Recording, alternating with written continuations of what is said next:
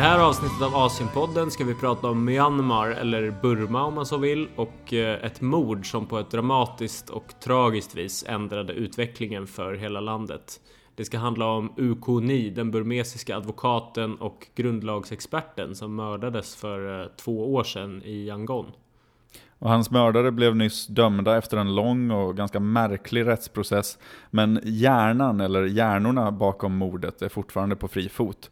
Och det ska vi prata mer om alldeles strax. Vi ska också prata med journalisten Bertil Lintner som kände Koni.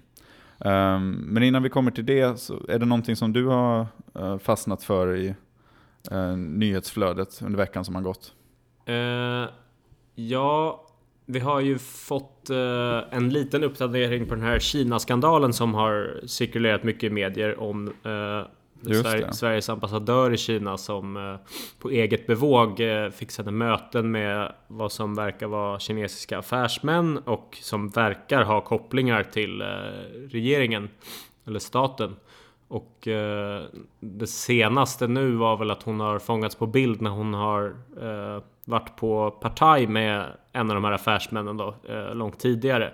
Och träffat honom flera gånger innan det här mötet. Ehm, och det kan man väl kanske tycka ingår i en, eh, eh, en diplomats eh, uppdrag att liksom träffa näringsliv och sådär också såklart. Men det är ju lite olägligt när hon precis har liksom på eget utan att förankra med UD gjort den här Eh, det, det här mötet.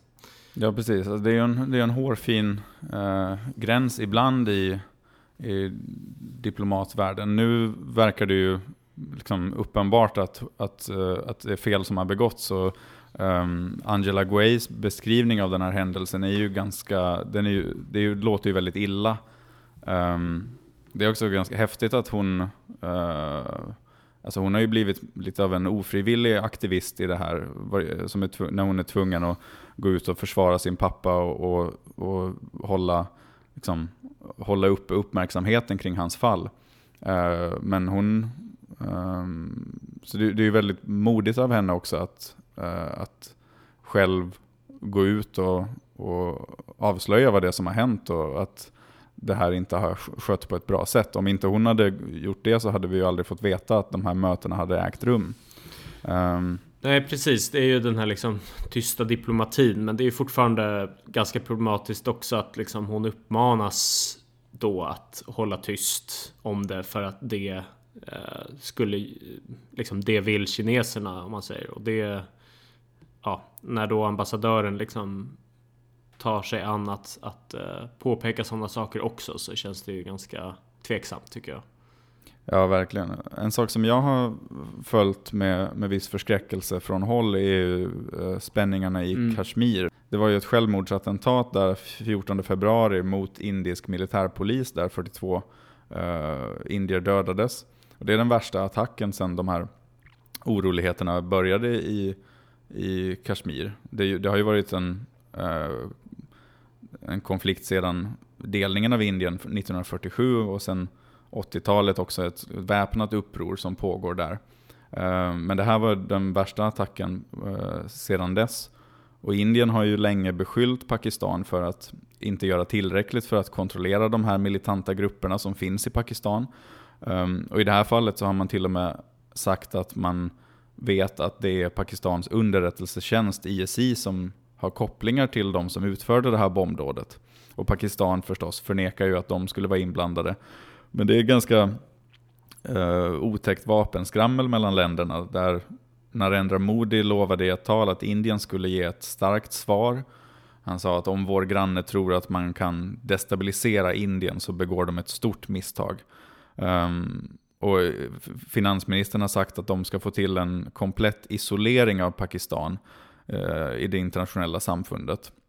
Och Pakistan förstås har ju svarat med eh, från sitt håll. Det var bara häromdagen som premiärministern i Pakistan sa att eh, den pakistanska armén har lov att svara militärt i det fall att Indien attackerar. Så det är ju, det är ju inte riktigt eh, det man vill höra från två kärnvapennationer liksom, som har en historia av, av eh, konflikter och så. Nej, verkligen. Och jag menar det har väl varit eh, hårt eh, tonläge mellan dem jämt nästan. Men eh, om det trappas upp ytterligare så är det ju ja, inte bra helt enkelt. Det... Nej, vi kanske får tillfälle att vi borde göra någonting längre på, på Kashmir framöver kanske. Men det får, bli ett, det får bli ett kommande avsnitt. Sen har vi ju också sett uh, ett jätte, jättestort bi i Indonesien. ja, jag hörde det på Vetenskapsradion i morse. Vi har inte sett det, men det är ett bi som inte, alltså den arten har inte sett sedan 1981. Och det är alltså fyra centimeter stor, typ som en tumme eller som det är fyra gånger så stort som ett vanligt bi. Man har ju sett en del stora uh, flygande insekter, men, men uh, det där verkar ju vara någonting i, i särklass alltså. Uh, sen har vi fått se liksom slutredigeringen på vår vårt reportage från Assam som vi pratade om förra gången. Just det. Ehm, I Amnesty Det Press. finns ju precis i förra avsnittet av podden om mm. man har missat det. Och då, ja men vi har fått en pdf. Vi ska väl uh, fixa några bildtexter och uh, lite sådär. Men det ska publiceras snart så vi lägger väl ut det på vår Facebook-sida uh, så fort det är ute. Så gå in och gilla den så kan ni se reportaget där också. Mm, det ser väldigt fint ut. Ja, det såg, såg fint ut. Jag, många sidor. Ja, jag hade, ja, det var många sidor. Jag räknade inte, men gjorde du det? Nej. Nej, ja, ja. Men eh, jag hade kanske velat ha porträttbilderna lite större för att eh, mm. få fram de här detaljerna i dokumenten liksom som de har. Och sen så som eh, fotograf så är det väl störigt när öppningsbilden inte är ens egen. De valde typ en hand på en stämpel istället. Ja, just det. Eh, men jag fattar greppet och liksom jag levererade ju också ett ganska ensidigt bildmaterial med den här porträttserien så att eh, det känns helt okej okay ändå att de eh, liksom illustrerar eh, runt mm. det kan man säga. Um, ja, ska vi eh, Ska vi gå vidare till vad det här avsnittet egentligen skulle handla om?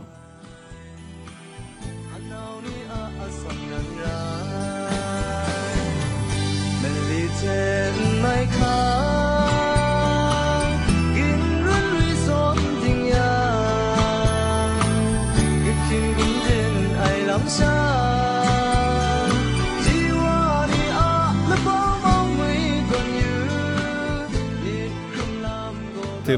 till själva huvudämnet då, det här mordet. Eh, det var ju den 29 januari 2017 som UK9 landade på Yangons flygplats. Han hade varit på resa och just utanför ankomsthallen, du vet där man står och där man väntar på taxi, mm. Eh, så kom en man i sandaler och shorts fram bakom honom, drog en pistol och sköt honom i huvudet på nära håll. Det finns en bild på det tror jag.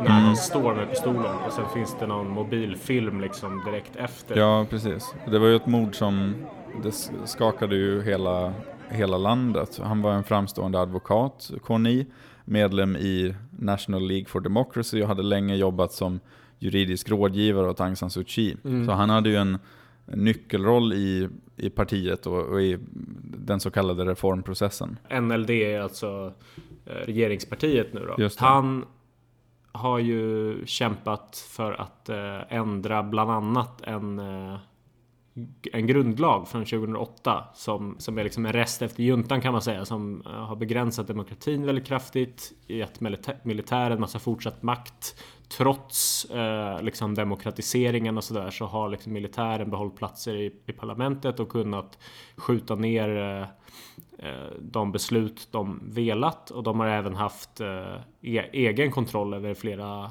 eh, centrala funktioner i statsapparaten. De styr väl till exempel polisen och sådär va?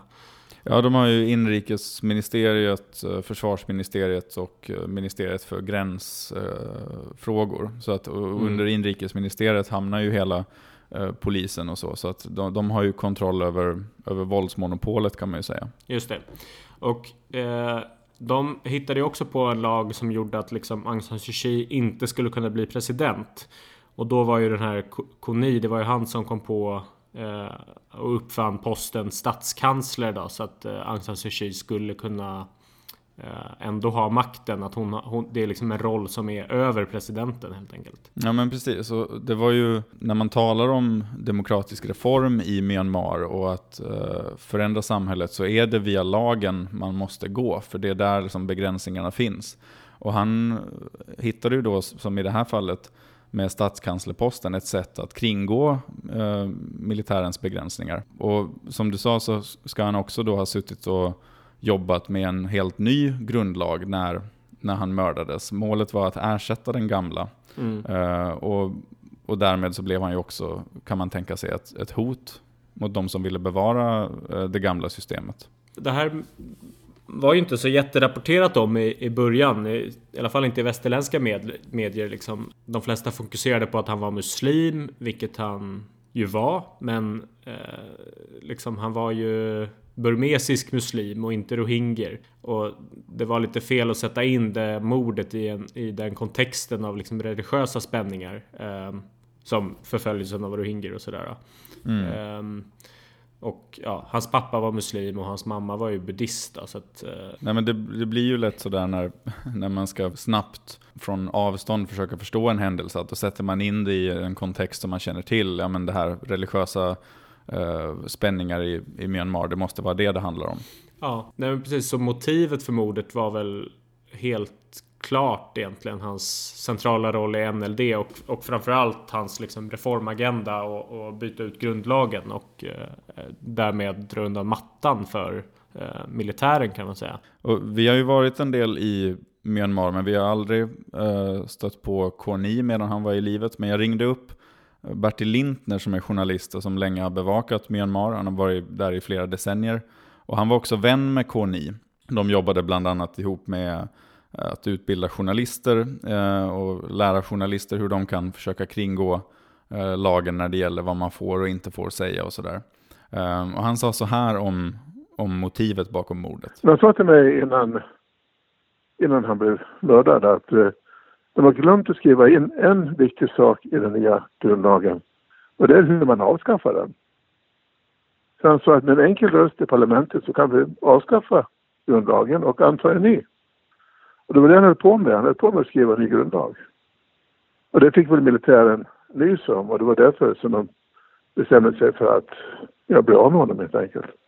För att göra ändringar i grundlagen i Myanmar så krävs det ju tre fjärdedelars majoritet och eh, i nuläget så har militären precis över 25 procent av mandaten. Eh, och Konis plan var ju att istället helt ersätta grundlagen och han menade att NLD kunde lägga fram ett lagförslag för folkomröstning om en ny grundlag, vilket man skulle kunna få igenom med en enkel majoritet. Och Bertil sa att han hade snackat med Koni bara några dagar före mordet och de, planen var att de skulle ses i Yangon när han kom tillbaka. Ja, det var faktiskt innan jag skulle, när han blev skjuten, för att jag var då i, i Thailand. Jag skulle åka till Yangon för att kunna diskutera mitt, mitt program för journalister där, mitt medieprogram. Så vi var då i kontakt eh, ett par dagar. Han var då fortfarande i Indonesien. Och sen eh, skulle vi träffas då när jag kom fram till Yangon. Och det var en söndag, men mycket väl. Jag hade då landat i, i Yangon. Jag hade kommit till hotellet och checkat in. Och då ringer en bekant och säger att Conny har blivit skjuten. Så det var bara ett par timmar efter att jag hade landat. Så att jag och några andra journalister, burmesiska journalister då, vi åkte snabbt upp till North till bårhuset där, där han, hans kropp förvarades. Och den här begravningen blev en enorm händelse. Alltså det kom tiotusentals sörjande. Han var ju en eh, imponerande person med ett sällsynt driv och ett mod. Och tyvärr verkar det inte finnas så många andra som honom. Ja, stor förlust. Det finns ingen som kan fylla han, den position han lämnade efter sig helt enkelt. Ingen som hade, inte bara de kunskap, juridiska kunskaperna som han hade, utan också det mod som han hade att, att våga säga rent ut hur saker och ting förhöll sig och vad man kunde göra åt det. Och hela tiden på en väldigt så, legalistisk grund, att han liksom visste vad man kunde säga och inte säga utan att bli hamna i fängelse. Så, till exempel, de, de lyckades aldrig sätta dit honom för någonting. Han gjorde ingenting som var olagligt. Det finns ingen som kan eh, ta över efter honom helt enkelt. Ingen jag har sett hittills i alla fall.